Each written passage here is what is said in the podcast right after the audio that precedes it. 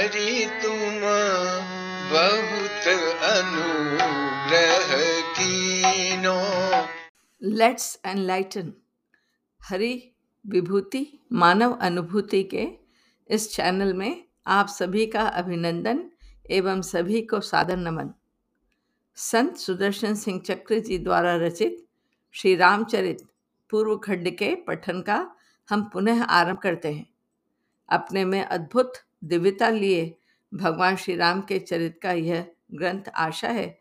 आप सभी श्रावकों के लिए भक्ति एवं वरदायक हो। श्री रामचरित पूर्व खंड आज का अध्याय, दशरथ कन्या शांता। अंग देश के नरेश चित्ररथ का लोक प्रसिद्ध नाम रोमपा था। अयोध्या के चक्रवर्ती नरेश महाराज दशरथ के ये बाल मित्र थे। दोनों उपनयन के पश्चात महेश वशिष्ठ के आश्रम में रहकर अध्ययन करने पहुँचे। सभी सहाध्यायों में से मित्रता नहीं हुआ करती, किंतु जिनसे उनका शील स्वभाव मिलता है, उनमें प्राय मित्रता हो जाती है। दीर्घ काल का गुरुकुल निवास, एक साथ अध्ययन, गुरु सेवा और एक सी शिक्षा, क्योंकि दोनों राजकुमार होने से धनुर्वेद तथा राजनीति की शिक्षा में अधिक रुचि लेते थे। शील स्वभाव की एकता ने दोनों में प्रगाढ़ मैत्री कर दी थी। अयोध्या के उस समय के युवराज दशरथ ने एक दिन मित्र से पूछा, चित्ररथ, देखता हूँ कि तुम प्राय खिन्न रहते हो। अनेक बार हतोत्साह लगते हो।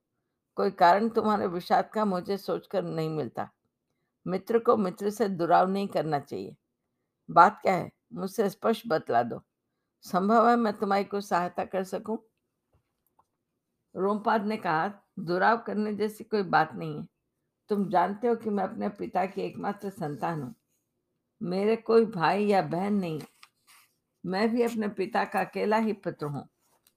महाराज दशरथ ने कहा, मेरे भी कोई भाई या बहन नहीं है। किंतु इसमें खिन होने का तो कारण नहीं है। मैं तुम्हारा भाई हूँ और तुम मेरे भाई हो। रोमपाद ने फीके हास्य के साथ कहा, तुमने तो समस्या बहुत सरल मान ली। ज्योतिष लोगों ने कहा है कि मेरे कोई संतान नहीं होगी। मेरा पितृवंशी मुझसे समाप्त हो जाने वाला है। तुम खेद मत करो, समस्या कोई कठिन नहीं है, दशरथ जी ने कहा। मैं अपनी पहली संतान तुमको दे दूँगा, उसे दत्तक ले लेना। इससे तुम्हारा वंशोच्छेद नहीं होगा। दशरथ जी बालिका से ही सत्यवादी थे। उनकी सत्यनिष्ठा से सब परिचित थे। उनके इस आश्वासन ने रोमपात के साथ उनकी मित्रता और प्रगाढ़ कर दी। समय पर अध्ययन पूरा हो गया। समावर्तन संस्कार संपन्न करा के दोनों राजकुमार अपनी अपनी राजधानियों को लौट गए। दशरथ जी तो अयोध्या के समीप ही थे।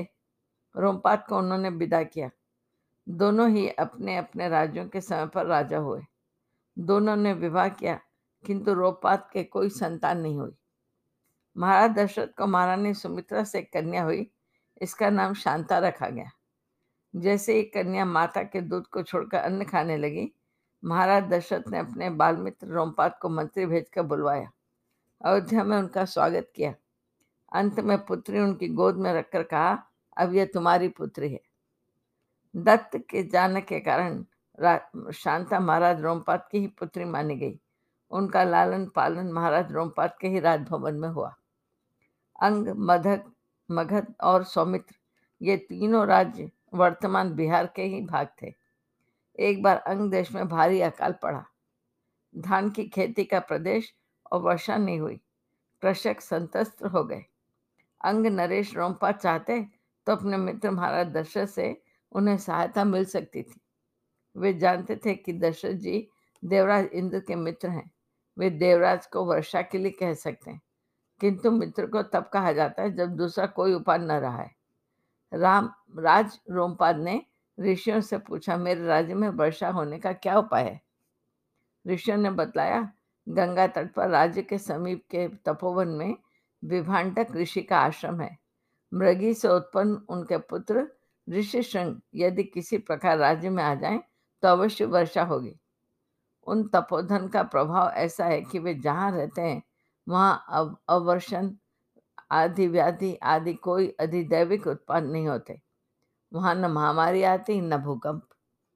राजा रोमपाद ने ऋषियों का सत्कार करके विदा किया। अपने मंत्रियों तथा राजा के चतुर पुरुषों के सन्मुख ऋषि शंख को बुलाने का प्रश्न रखा। सबको पता था कि विभाडक ऋषि वन्य लोगों की बस्तियों से दूर रहते हैं।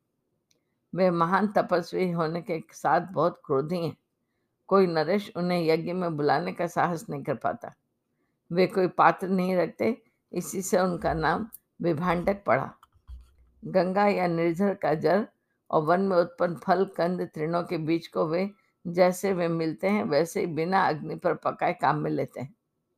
मृगी से उत्पन्न उनके पुत्र श्रृंगी ऋषि अभी युवक हैं। पिता ने सावधानी से उनका पालन किया है। अपने पिता के अतिरिक्त किसी दूसरे मनुष्य को उन्होंने अब तक देखा ही नहीं।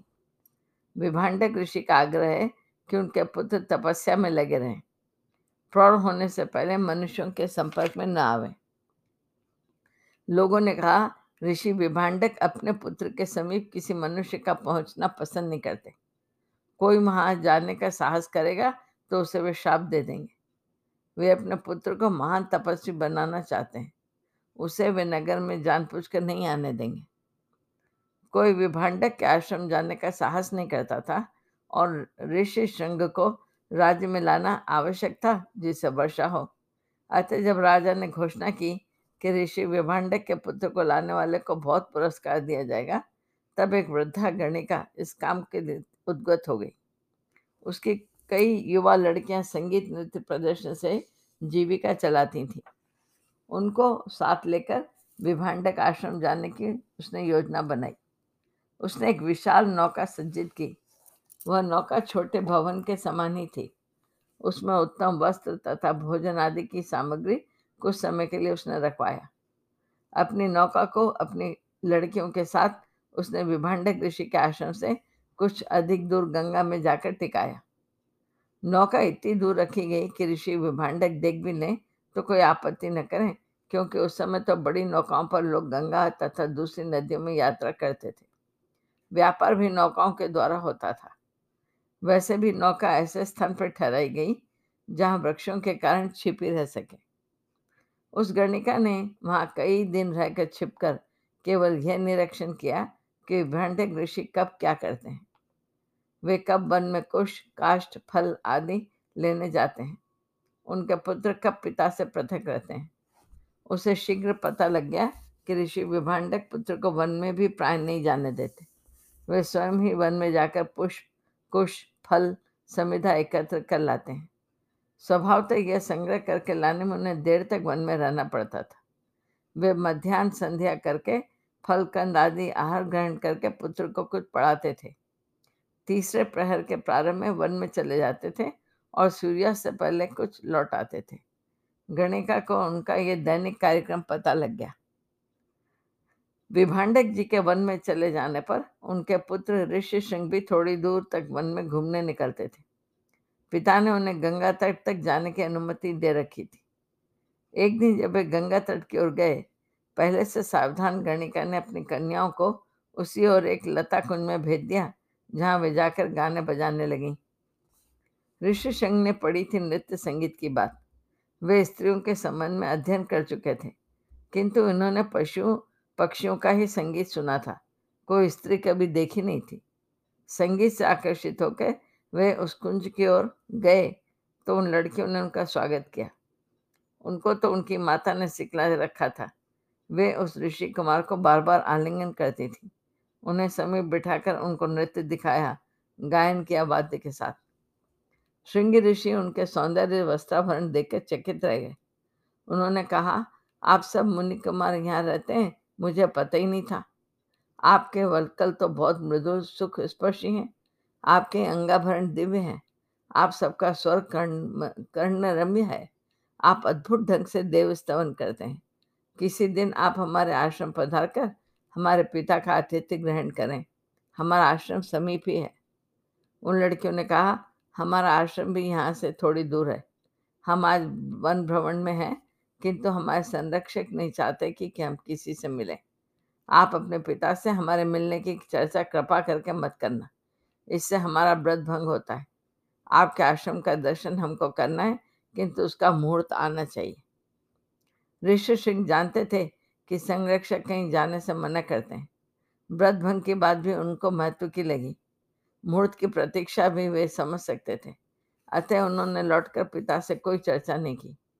लेकिन उन लड़कियों के स्पर्श, उनके नृत्य, संगीत वस्त्र आभूषण ने उनके मन को मुग्ध कर लिया था। वे उनके संबंध में ही चिंतन करते रहे। दूसरे दिन विभाडक ऋषि के वन में चले जाने पर वे लड़कियाँ उनके आश्रम में आ गईं। श्रृंगी ऋषि ने प्रसन्न होकर उनका स्वागत किया।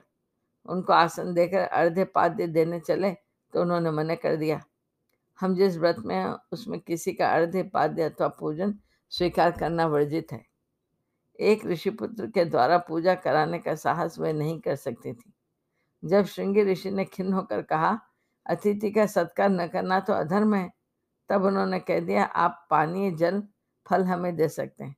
हमारा दिया जल, फल आप ग्रहण कर लेंगे तो इस विनिमय से हमारा व्रत भी सुरक्षित रहेगा।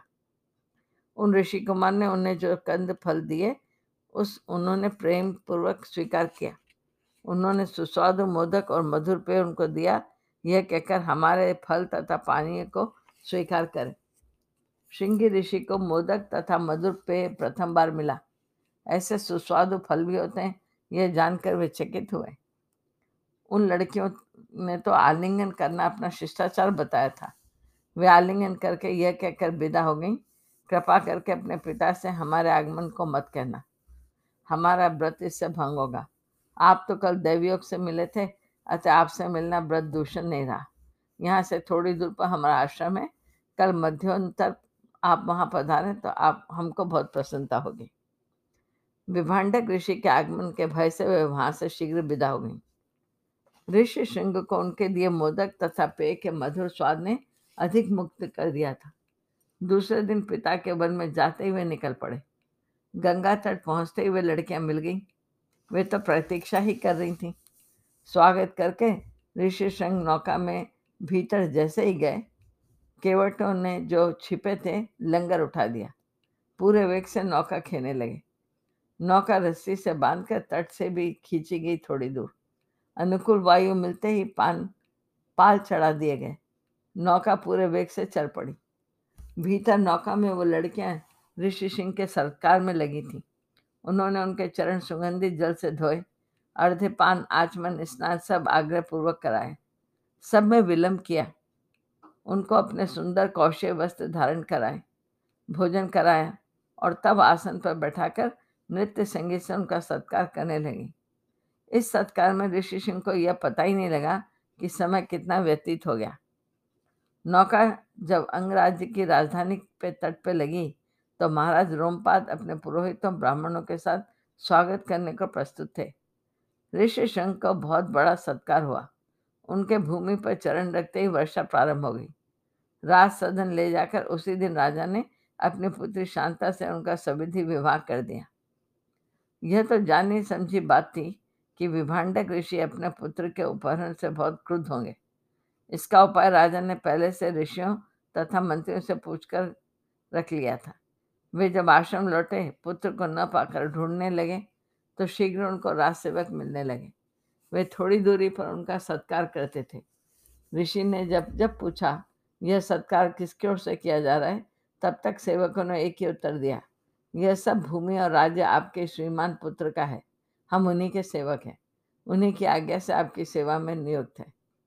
राजधानी पहुँचने पर, जब पुत्र वधु के साथ पुत्र ने आकर चरणों पर मस्तक रखा, तब विभाडक जी प्रसन्न हो गए।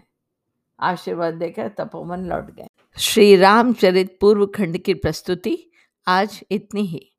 तब तक के लिए हम सब के नित्य घटित सर्व से स्वर्ग की यात्रा शुभ हो व इस विभूति की हमें भी अनुभूति हो। इसी भाव से मेरा मृदुला चतुर्वेदी का आप सभी को जय सियाराम। क्रमशः अगली प्रस्तुति में। हरि तुम बहुत अनुग्रह कीनो